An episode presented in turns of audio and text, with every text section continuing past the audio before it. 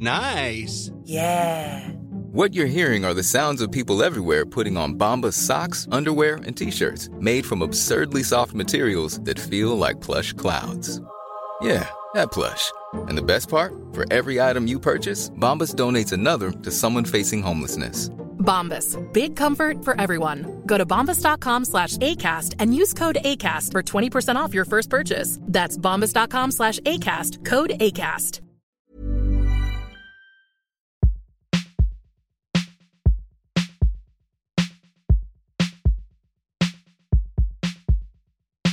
This is the Crime Story podcast with Kary Antholis, where stories of crime and justice are told.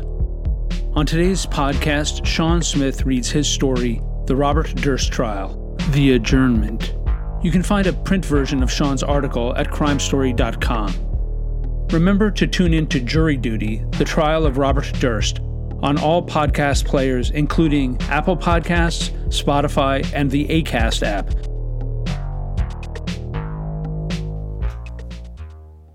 On Friday, July 17, the opposing parties in the trial of Robert Durst for the murder of Susan Berman reconvene in Department 1 at the Inglewood Courthouse, a drab mashup of brutalist exterior and 1960s public high school interior that provides more space for social distancing than the trial's usual courtroom.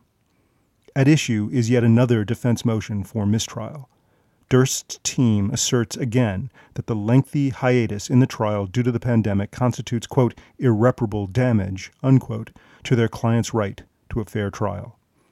As reported in the Robert Durst trial, mistrial hearing, Crime Story, July 8, Judge Mark E. Windham denied the defense's previous motions on June 23, but encouraged them to focus their efforts on seeking an adjournment and filing new papers.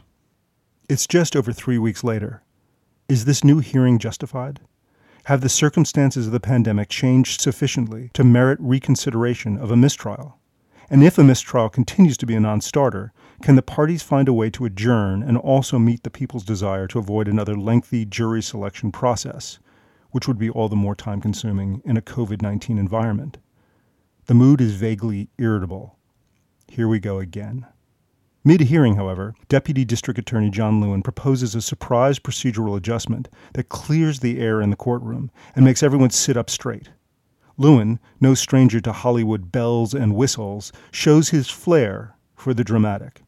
He pulls two rabbits out of his hat at the same time. First, let's set the scene. A masked Judge Windham enters the courtroom all of Durst's attorneys joined by speakerphone except Chip Lewis, who's traveled to LA from Houston to be the lone defender in court. Robert Durst is neither in the courtroom nor on the phone. He has waived his right to appear at this hearing, choosing to remain in his private hospital room at the LA County Jail. Lewin and two co counsel, Ethan Milius and Eugene Miata, are in court. Other members of the prosecution team join by phone. Judge Windham dives right in and immediately declares that he is inclined to deny the defense's renewed motion for a mistrial, but invites any additional arguments from Durst's attorneys.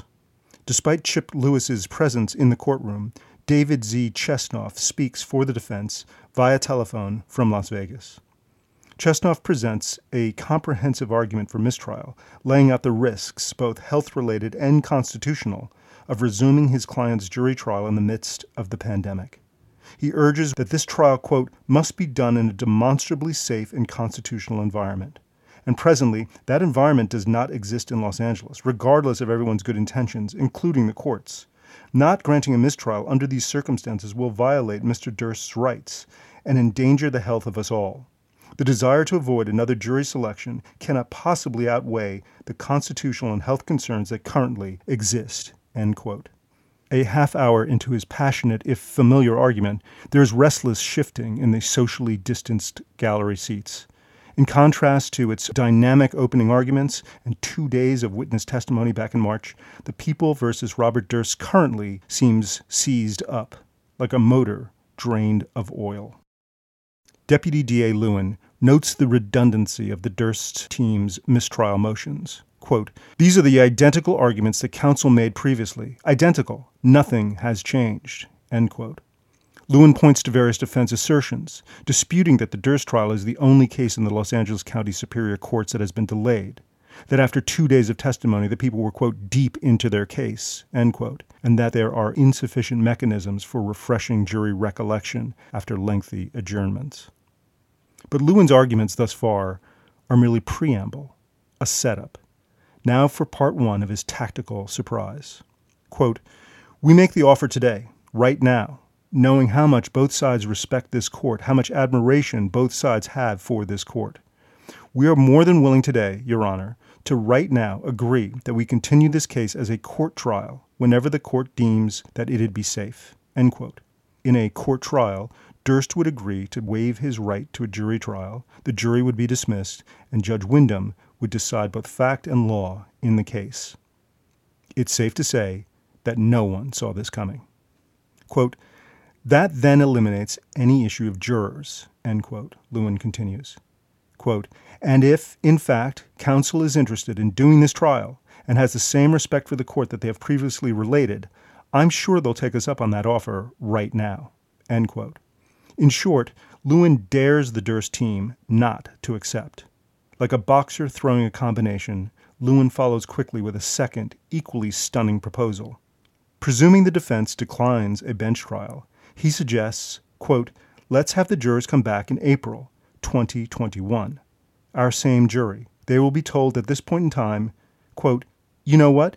You don't need to worry about this case at all until April. You make your plans, you do what you want to do. And when April comes, if we're in a position where it's safe, we'll pick it back up. If not, then we'll wait until June. End quote. Having stunned the participants with his litigatory pragmatism, Lewin then takes a thinly veiled swipe at the integrity of several members of the defense team. Quote, I want to make sure, Your Honor, that each of the defense attorneys in this case is going to end up signing a declaration under penalty of perjury that they will not be appearing in a courtroom in any case during the interruption of this trial. End quote. If they're too COVID averse to participate in the Durst trial, Lewin suggests, then they should be prevented from stepping into any other courtrooms. Ever catch yourself eating the same flavorless dinner three days in a row?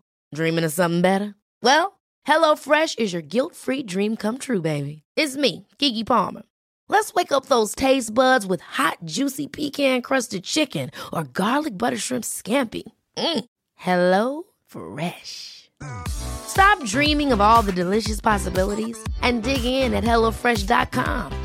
Let's get this dinner party started.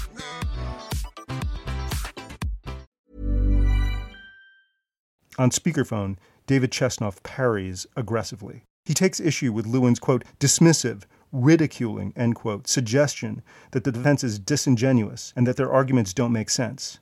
Quote, this is the collective work of a lot of very, very concerned and disciplined minds, Chesnoff asserts. I'm not including myself in that. I'm talking about the people who help prepare all of this work. And I, I feel an obligation to them, considering the amount of effort that's gone into this on an almost daily basis, Your Honor, to stay on top of this, to make sure that Mr. Durst's rights are protected. End quote.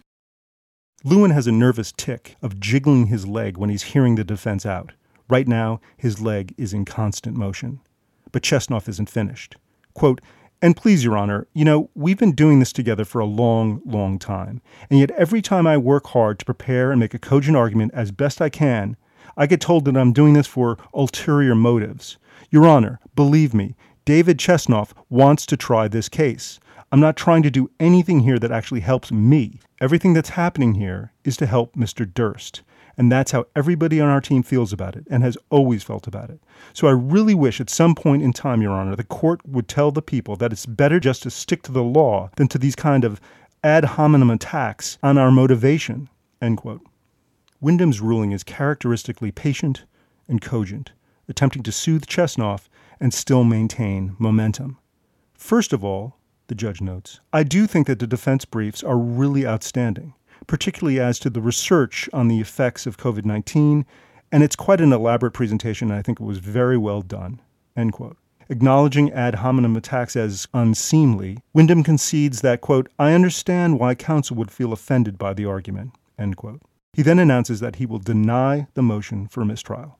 Windham explains, as he did on June 23, that the defense has not adequately argued that Robert Durst's right to a fair trial would be, quote, irreparably damaged, unquote, by the current adjournment or by a further extension of that adjournment due to COVID 19. He indicates that he is amenable to offering Durst the opportunity to waive his right to a jury trial, or, in the alternative, to accepting the people's proposal for an adjournment until the spring. Glancing at the speakerphone, he asks the defense what they want to do. Chesnoff, on behalf of the defense team, asks for half an hour recess so that they can discuss the matter amongst themselves. Post recess, Chesnoff apologizes for not thinking of it before the break, but explains that they have to sound out their client's wishes before they can proceed. Chesnoff requests a status conference in two weeks' time. Quote, it will give us time to have somebody visit with Mr. Durst and discuss the proposals which defense counsel are considering. And we will make appropriate recommendations and we'll have an opportunity to have Mr. Durst give a reasoned answer to the question. So we would like the proposals to remain open until we have a status conference, if that's okay with the court and the people. End quote. When Lewin agrees, a status conference is scheduled for July 31, and the hearing concludes.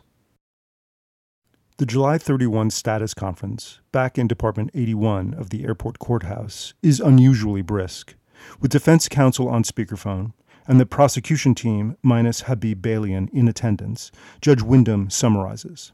Quote, the people have proposed a new date of April 12th, and in moving papers, both sides agreed. Mr. Durst agreed in writing. So I've treated it as a joint motion to adjourn until April 12th. But I would set up an earlier date here in Department 81, one month ahead of that, just to be sure that we're on track and to assess the health conditions at the time. So that would be March 12th, if that works for everyone. Unless I hear anything else, any objection, that's what the court will order. End quote. While Windham's order is not unexpected, it still feels like a letdown. After years of attorney preparation, anticipation, and jockeying for advantage, the People versus Robert Durst is on hold until 2021. Leave it to John Lewin, however, to get in last licks. Lewin repeats his request from July 17 that defense counsel file declarations that they will not be, quote, out there going into courtrooms practicing their profession around the country.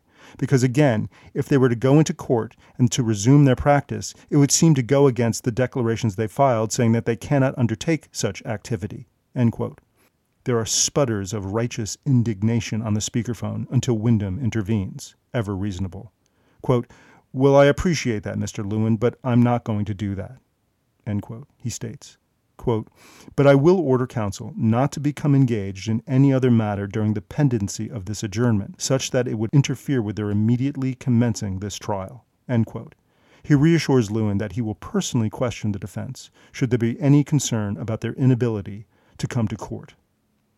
Windham and Deputy DAs Lewin and Ethan Milius then head back to chambers for an off record discussion of a juror matter, Durst's team joining by phone. And with that, the People versus Robert Durst adjourns for at least seven months. That was the Robert Durst trial, The Adjournment by Sean Smith. Remember to tune in to Jury Duty, the trial of Robert Durst, on all podcast players, including Apple Podcasts, Spotify, and the ACAST app and for more storytelling news and narrative analysis in the world of crime and justice, head over to crimestory.com. Thank you for joining us, and we hope you will come back for the next Crime Story podcast.